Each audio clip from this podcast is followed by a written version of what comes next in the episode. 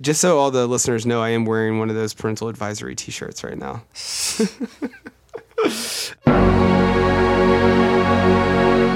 Hello again. I'm Thomas Irwin, and you're listening to Talking About the Passion, a podcast where I interview all kinds of independent musicians and showcase their music. As for myself, I'm a singer songwriter and producer who goes by Niagara Moon. You can look up more about my own music at niagaramoonmusic.com. My guest for episode number three is Chris Lott. Chris is a multi instrumentalist sonic explorer and is the singer and songwriter behind the band Wall of Ears. He also runs the Wide Open Mic at the Stone Way Cafe here in Seattle, as well as Brainthaw, a collective that highlights innovative and experimental music.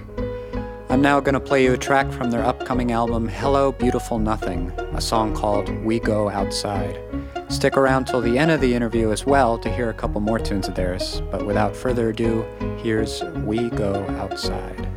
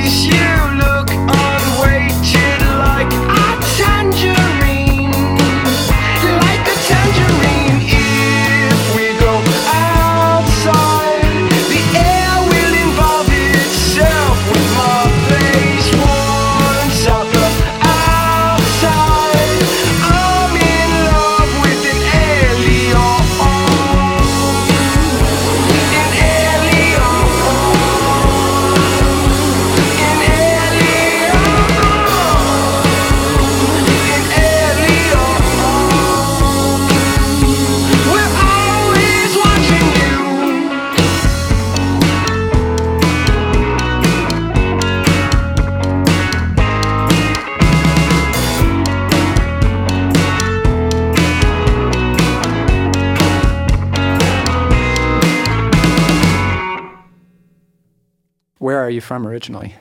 I was born in the swamp um, of New Orleans, uh, but I don't remember that because I was just a baby. So then I moved to Baton Rouge whenever our house got infected with the. Uh, it's not the termites, but what's the other larva that like inhabits a house? I think it was ticks. Ticks took over a house, so we Really, ticks usually stay in the forest. do they? Okay, yeah. I, it was some kind of Wood ants centipedic creature that took over. Yeah, and me and my family. I was just a little little toddler with my twin brother, who is the opposite of me, and we moved to Baton Rouge, Louisiana, where uh, that's where I lived for a long time. Um, that's like I guess where I became like musically aware. Got a guitar when I was in maybe fifth grade, like the first of my friends to get a guitar. I immediately put a 311 sticker on it. It was a Strat pack, and uh, we would have band practice where I didn't know how to play anything, and neither did any of my friends. Like on their keyboard, one of them played drums on the keyboard. Um, you know, set it to like zero zero zero percussion kit and would play that. And then uh, we would try to play Beatles songs, but it was just me dragging my hand up and down the fretboard like over and over again.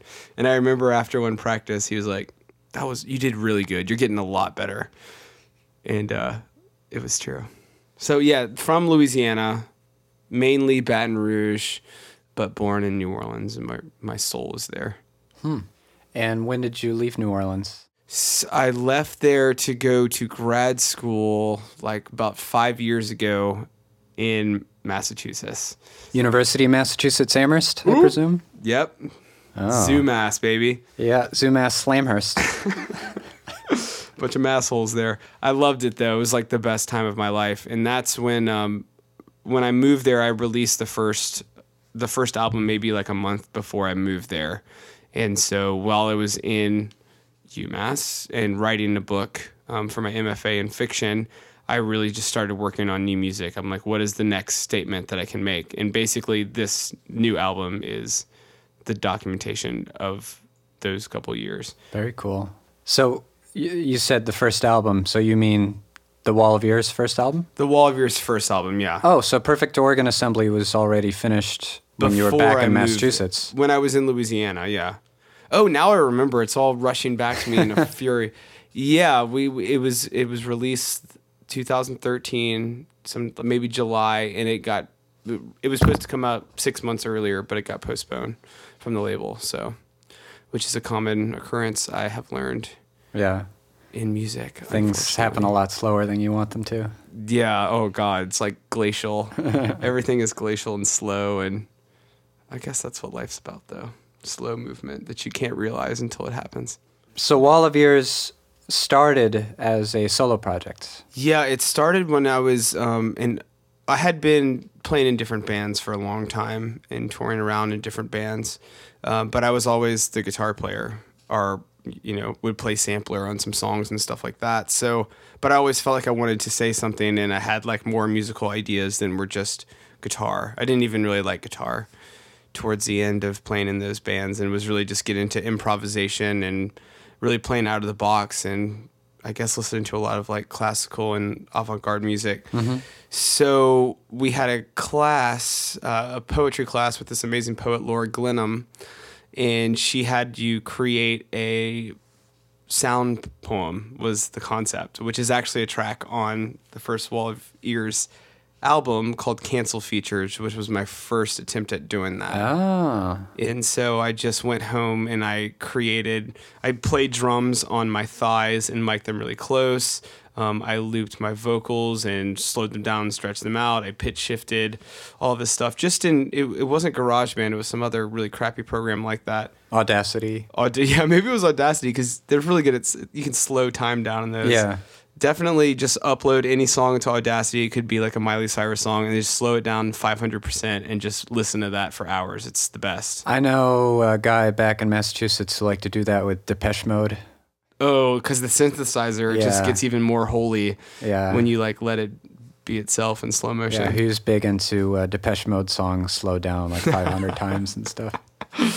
Yeah, good hi-fi pop music sounds great slowed down to where it's incomprehensible drone music. I mean, I guess that's like one step away from vaporwave. I don't know if you know that genre. Yeah, no, I'm I'm kind of into it. I'll, I don't know the big artist of it, but just like have a loose idea of the aesthetic, which is kind of like you're smoking weed and you're inside of like a Sega Genesis like menu screen. And then there's an offshoot of that called Simpson Wave. Oh wow, does it sound like Bart's uh, airborne kickflip? Um, I'm not sure if the music takes any samples from The Simpsons, but what it is is you make that sort of vaporwave stuff, and then like all the visuals are like Simpsons clips, but like you know, just made really strange. Like the colors are washed out, and I can't like wait slow motion, and certain like really weird parts of the animation are just like repeated over and over, and that sort of thing. Wow, I can't wait till the aliens discover that in 3065. Yeah, it's kind of like I don't I don't know where you go from there in music. It just feels you've like a reached the pinnacle. yeah. I forgot what we were chatting about. Um, We moved on to more important issues. I think so.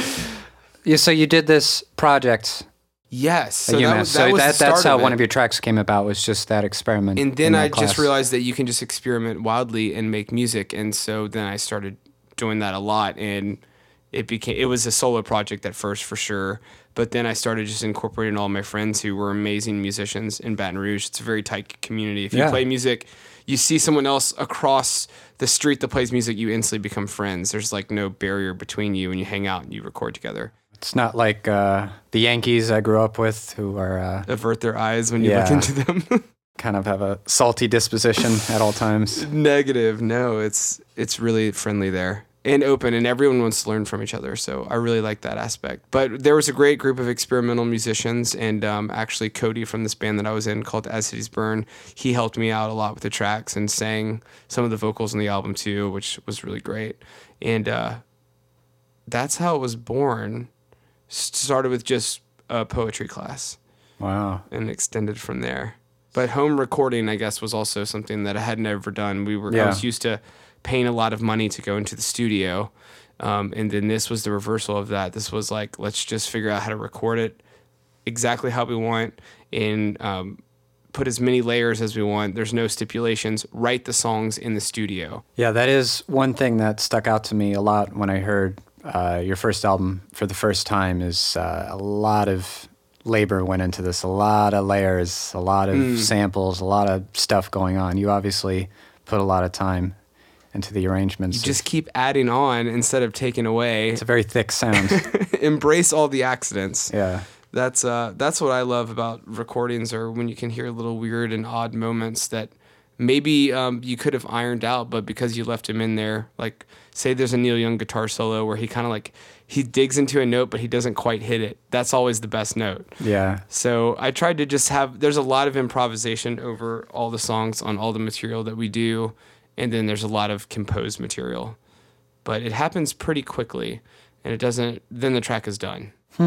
It, it it slowly takes shape in the studio rather than you sit down, you write the ultimate chord progression. Yeah. It's it's definitely more improvisatory and explorative. Yeah. That's always a, a fun way to work. I don't want to go back to the old way. it's like what I'm gonna sit in a chair on the beach and play like little chord progression songs. I've just done that too much in my life. Yeah. I expired it at an early age. So you had your first album and you got your MFA. Mm. You went straight to Seattle from there? Yeah, I basically hit the road for the summer. Um, did a reunion tour with As Cities Burn, my old band, which was really crazy because it was in a bus, and I've never had that kind of luxury before.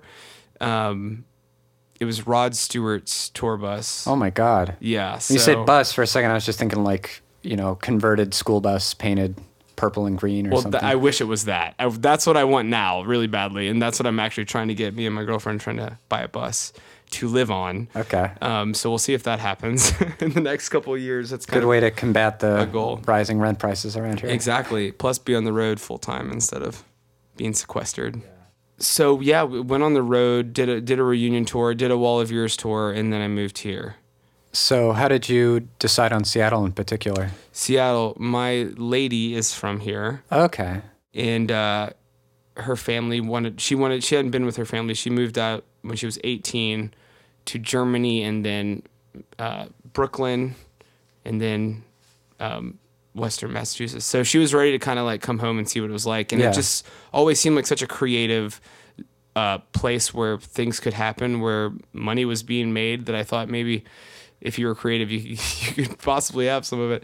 It's Right. not the case though, but. Um, Yeah, Seattle. I loved Soundgarden growing up and had spiritual experiences. Okay. So you were into to- the the, the whole grunge. I wasn't really 90s. into the grunge. I was really into Soundgarden. the Soundgarden in particular. But I thought Pearl Jam was Creed. Not that I think that they're on equal playing field, but I actually bought the first Creed, uh, a Pearl Jam album thinking that it was Creed when I was a kid.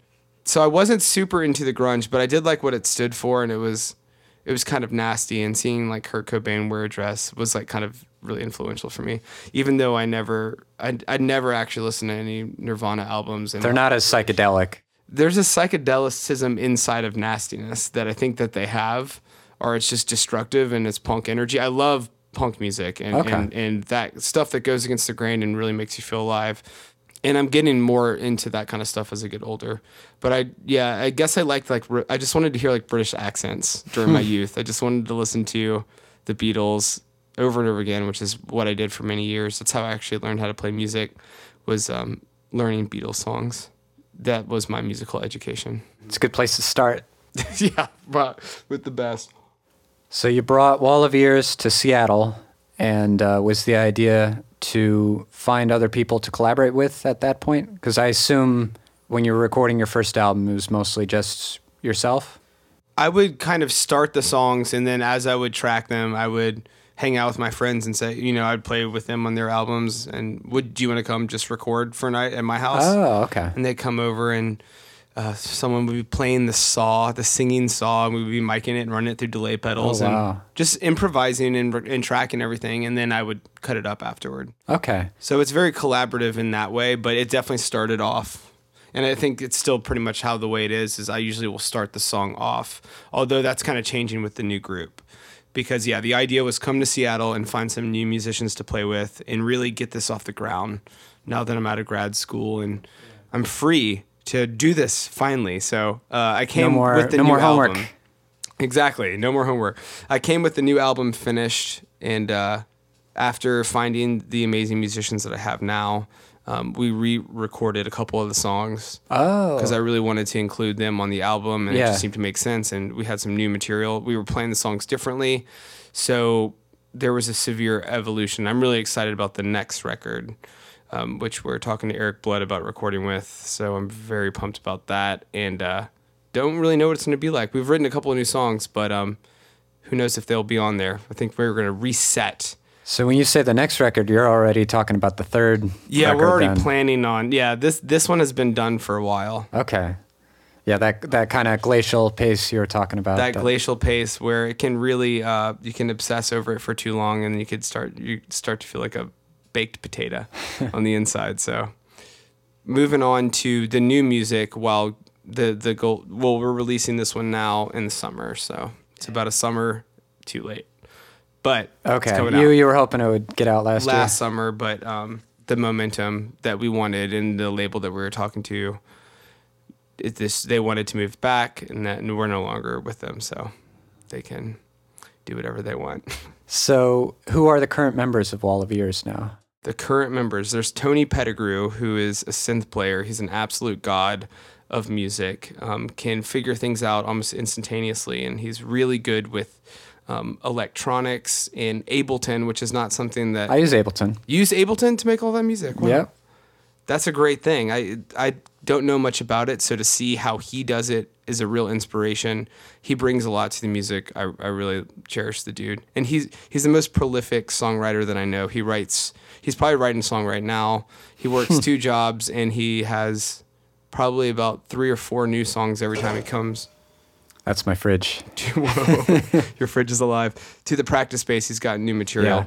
There's Bryant Hammonds who plays drums, just the purest, most spiritual soul. He's a true spiritual warrior. He's like always going to Egypt or Bali or something, and uh, goes. He used to wake up. He doesn't do this right now, I believe, because he doesn't work as many jobs as he used to. But he would wake up at 5 a.m. to go practice his drums before he had to go to work. Like he's Yes, that's he's- his version of going to the gym. He also goes to the gym. He Oh, goes to a boxing gym and he just really lays it down. He gets in the ring, like he fights people there. And when you see him, he's just like this. Da- He looks like Daniel Plainview. Um, very handsome, very upstanding, very thin, very muscular. And then there's Derek Wright, um, who is just an amazing mind. He's got such an amazing brain. He plays bass, and uh, I've really loved having him in the band and having him apply all of his wild ideas on, on every element to the sound that we have live. He definitely, I'm not very good at explaining. Um, I explain things abstractly, but Derek is really great at translating my ideas into things that make sense for the rest of the band here Oh, that's really important. and also applying his own ideas, which are really good. So that's the main crew. So it's it's nice. It sounds like it's kind of grown from your own kind of your baby into a real collaborative thing. Like you have all these different people who are really giving their uh, they really Mhm. have their own say in the music at this point. Yeah, I'd say it's it's still like uh, a generally write the song aspect, bring the song to them, and everyone makes it really just so much better. They add a lot to it, and uh, t- take it to a place that I couldn't. Then that is way way better with them involved, and uh, they're really inspiring to me Awesome. as people. Are you the only guy who writes lyrics? Yeah, Derek will help me refine some lyrics. He's a really good editor, so he um, he helps me a bit with that. But yeah, basically, I'm writing those words Was your MFA in English? mm-hmm. How'd I guess? in fiction, fiction writing.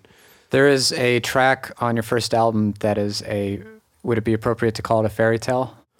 Oh gosh, yes, yes, that is. That track is amazing. That's not I didn't write any of those words.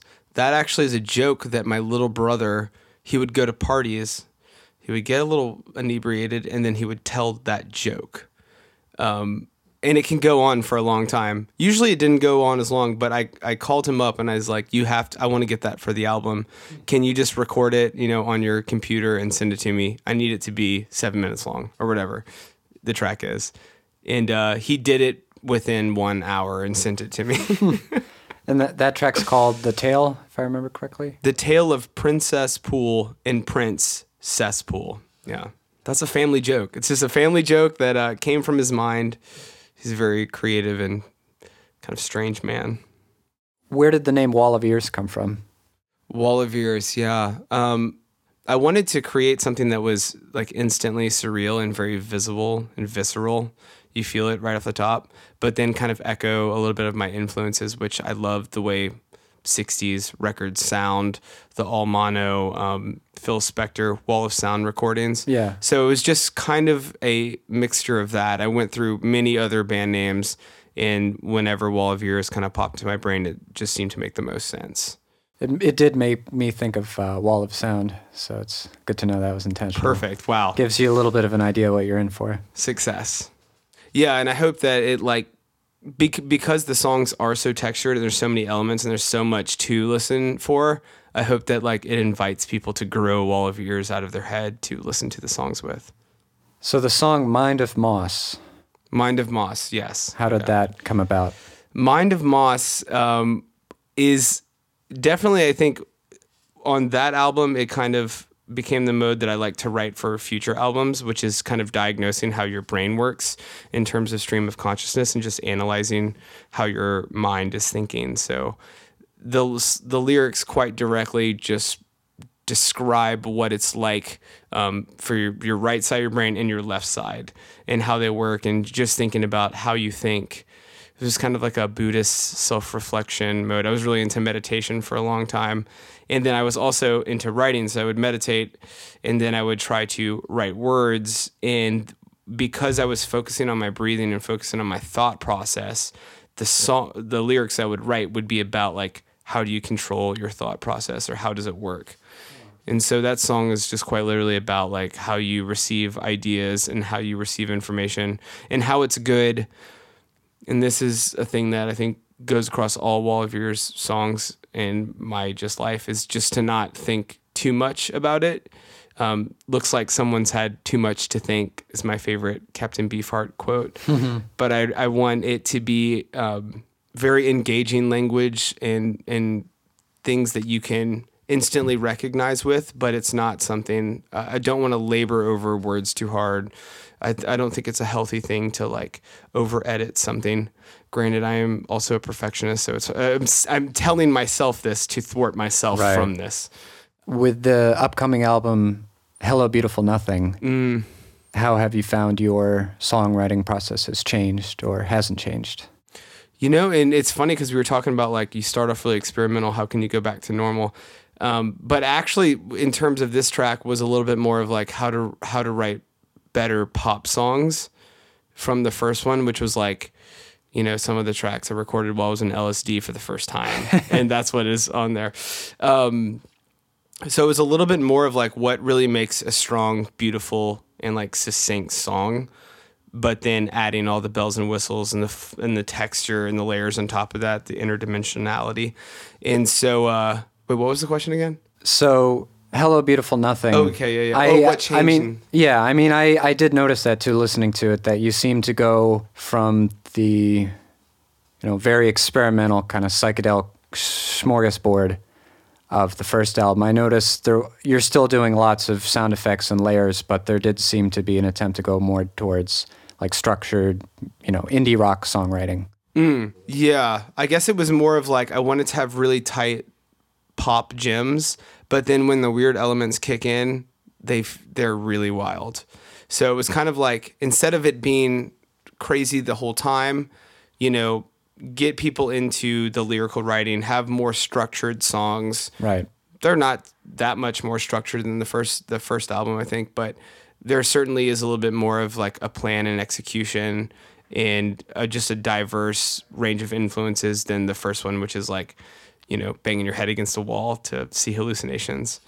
But yeah, I think that that was a big difference. And then I also wanted, um, it's hard to say artistically what really changed inside me because I feel like I still have, I grew a lot as a person.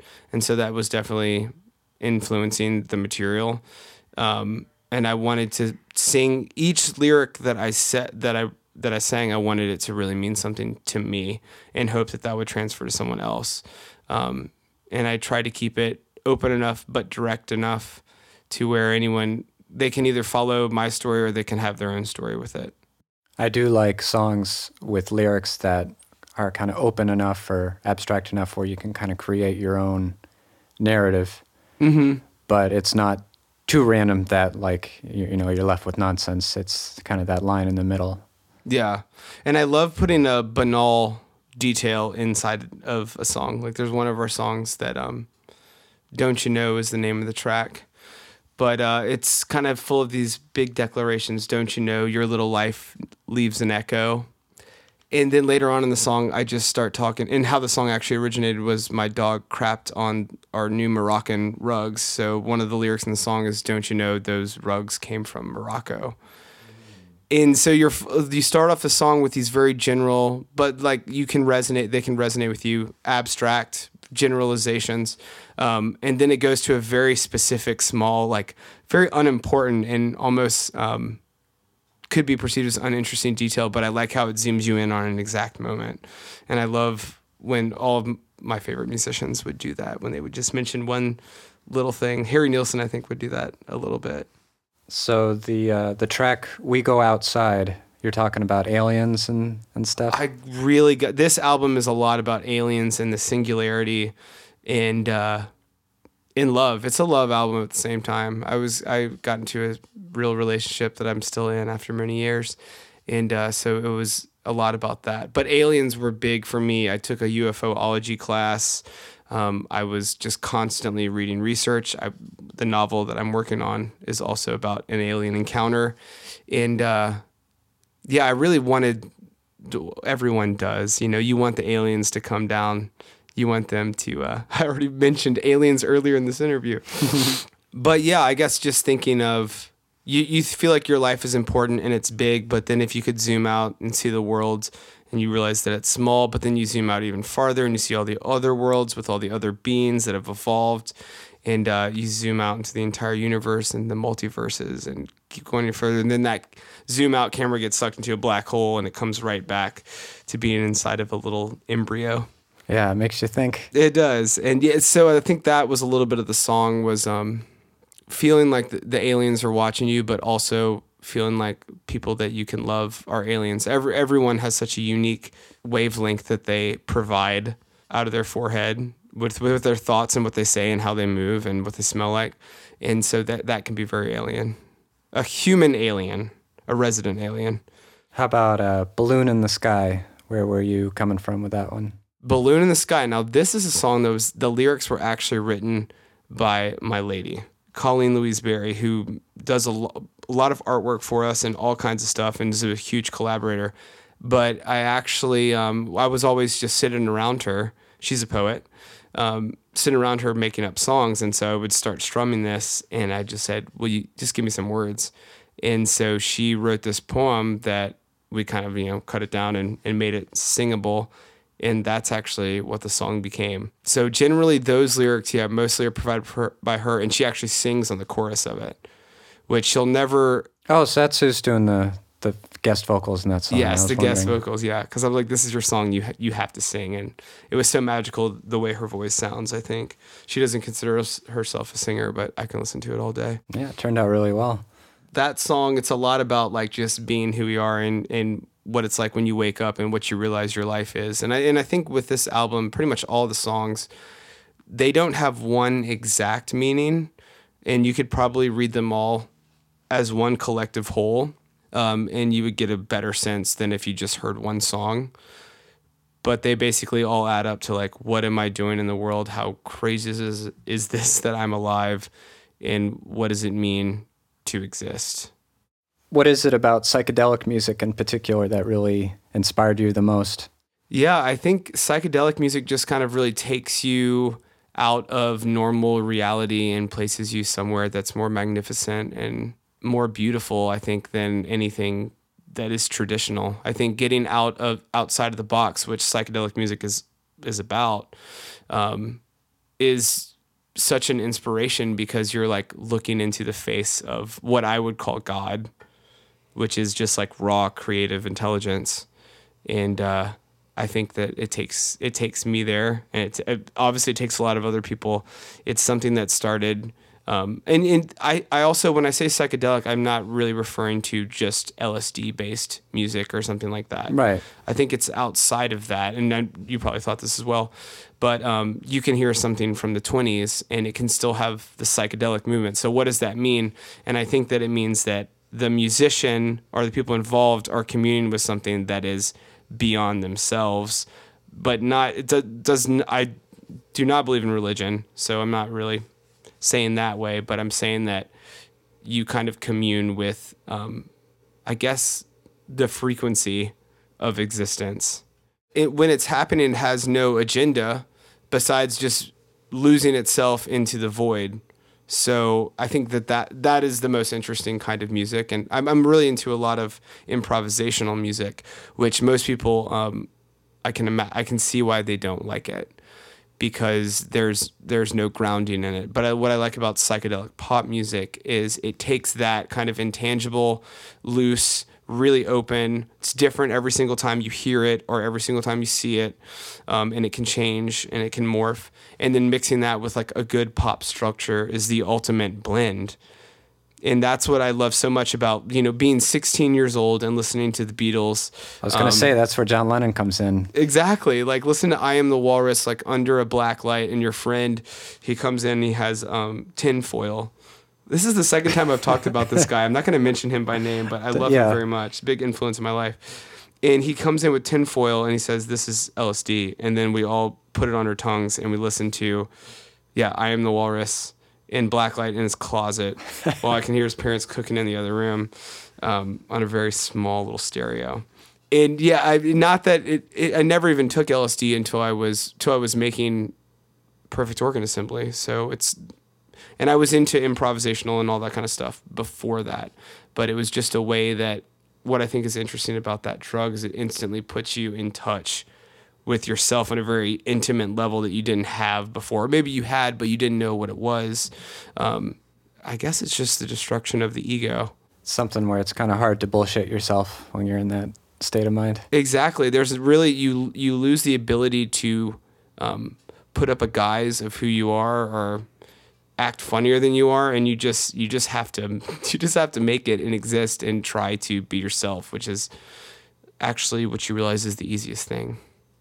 Well, this kind of leads me to your uh, monthly event that you do. Oh yes, You do the it's brain called thaw. Brainthaw. Yes, and this is actually becoming. Um, it was a monthly thing, and we've been doing it like that. But it's we're slowing it down. It's going to be every three months or so, um, which is much more manageable. It can be a much bigger deal. Um, we were getting a little burned out with. It seemed like the second that it ended, we had to rush for the next one. So yeah, once a month is kind of a tough pace to keep up if you're doing a lot of other things. Trying to organize a show like that. Exactly. And we were trying to make the original plan was making all new work for them, but um, that was proven impossible. So, yeah. So Brainthaw is a showcase that me and uh, Sam Orsons, Samuel Orsons from um, Shit Ghost. I don't know if I, I can say that on here. This isn't this isn't the news. Okay, so Brainthaw, yeah. What the premise of Brainthaw is to showcase um, experimental psychedelic in just whatever's really good in the underground.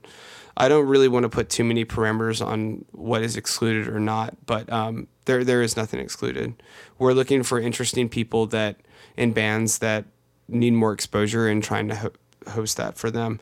And it kind of what it started out as was a residency where Wall of Ears is going to play it every time, but after the next one, we're not playing it every time anymore. So just kind of curating it, which I'm excited about because um, just getting a break from us having to play gives more room for other people, and that was what the concept morphed into. Um, but we encourage new works and we encourage collaboration with other artists. So at our next show, which I want to say is March 15th, and I hope that's right. It's Wednesday at the High Dive. Um, Fabulous Downey Brothers and Fruit Juice, two of my favorite local bands, um, are playing the show. And we're doing collaborative sets. So we're setting up all the equipment at the same time, and we're all playing with each other. And we're also filming infomercials to be played before each band set that sell the band as a product. So there's at every Brainthaw there's something weird like this that we do and uh yeah i i just hope that it be it's something that people come out for because i think it's really great. It's, we keep it really cheap so we can pay the bands. We do live videos there. We showcase new work. All um at least wall of ears we have free merch on those shows and release whatever new thing that we came out with.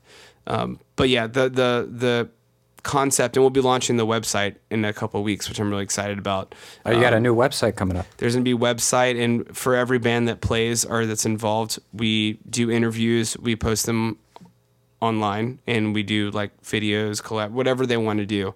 Basically, giving bands in the underground scene press that's not just like a five sentence write up in the stranger that they work their whole they sell themselves out so that they can get that um, so we want to provide something that's just really in depth with them and talk to them hang out kind of very similar to what you're doing here actually a podcast so So you might be starting your own podcast in the future. I don't know if I want to do the podcast. I, I, am a writer, so I want to write about bands. I love Lester Bangs and Yeah, if you were a English major, I would think you'd be more interested in writing. Yeah, talking, my lips word. get all blubbery and sh- spout out silly things that I can't take back because they're laid down on tape. so, Brainthaw is definitely a thing that um, you should check out if you're interested in the underground scene in Seattle. As time is getting vacuumed out of the future reservoir of my life, um, I want to track as much stuff as possible. And that's. Totally. I'm so sick of uh, recording music and sitting on it for a long time, which is kind of how I've been working so I could be in the music industry and really make the album hit as big as it could. Yeah. But I'm starting to believe that that's actually a faulty system and it's coercing you're it's, you're being forced into these ideas of what other people think you should do. And so a personal thing that I'm doing starting this year is just recording and writing as much as possible and not getting focused on the business aspect as much, which may be negative for the business of Wall of Ears, but hopefully we'll get to a more clarifying state of music. Yeah, I mean that's what it's all about anyway. That's why you It's do about it. doing the music. So you got Brainthaw, you got Wall of Ears going, and you also host a very cool event every week, if I'm not mistaken. Yes, the wide open mic. Wide open mic, and that is at Stone Way Cafe. Yes, Stone Way Cafe on Thursdays. And uh, I love it. It's actually like my funnest time of the week almost every every week. I just have a gigantic smile across my face the whole time. Um, and I had never actually been to an open mic before I started running one. Um, I did. I, I kind of didn't know like what open mic was all about, which I, a lot of people that come to the open mic are regulars and they go to all the other open mics. But it's not something that I had ever really been to. But I love it. People really expose themselves. They're trying things out. They are are networking. They're amazing. Um, a lot of the people that perhaps like don't have or don't have recordings or things like that. Like I try to talk to them and I'll record their music if they want and if they're looking for something like that. But I, I find that it's very collaborative and community based and helpful. And um, if you're ever feeling uninspired, I highly recommend it because you'll see people that are giving everything they've got and all of their unique talents. So Yeah, I mean, speaking as someone who's gone to a few open mics in the city, uh, it's definitely near the top, if not the most community-oriented, uh, supportive open mic there there is right now. I'd say it's got a very unique feel to it. I think you don't usually have an environment where that many people are actively listening, and you have a sign-up sheet a sheet of paper where can people can share their website or their SoundCloud. They there's a place for people to mm-hmm. kind of write something down so you can find them later, which uh, I don't see at the other open mics. I really Really, that seems like such a so for someone who had never, yeah, for someone who had never been to an open mic before, that's a very smart way to to run one. I think it really, mm-hmm. yeah, people Well- get to get in touch with each other. Yeah, and it seems like the people come there and they and they they it very immediately seemed to me like there was a need for them to like grow what they were doing and they made this music and they wanted other people to hear it. But because of the way that information fills our brains these days, it's so hard. I mean, and I know I'm not the only person like this, but you hear someone's name, you record it, you say it 5 times to like try to glue it to your soul, but it doesn't stick Oh yeah, it's because we're just like oh, our brains are overwhelmed. It's just like pulverized cheese right now. we're taking in too much information. Um, Too much at a time. information. So I think little things like this, like finding ways for people to connect, or you know, using Wide Open Mic as a forum to connect musicians, like that's that seems very honorable to me. Like I'm very happy that I get to do that. Um, and I hope people check it out and, and look it up and use it as a resource for that. And I always encourage people to like, you know, plug your show, plug your book, plug your thing, plug your Kleenex. Hmm. Um, I might end it at that plug your Kleenex. Okay. so. All right. So how'd you like that one? Chris is a pretty interesting guy. It definitely felt like we could have kept talking for a lot longer. We also have some mutual friends back in Massachusetts. That's always fun. But yeah, that open mic is awesome, and I look forward to checking out the new Brainthaw website as well.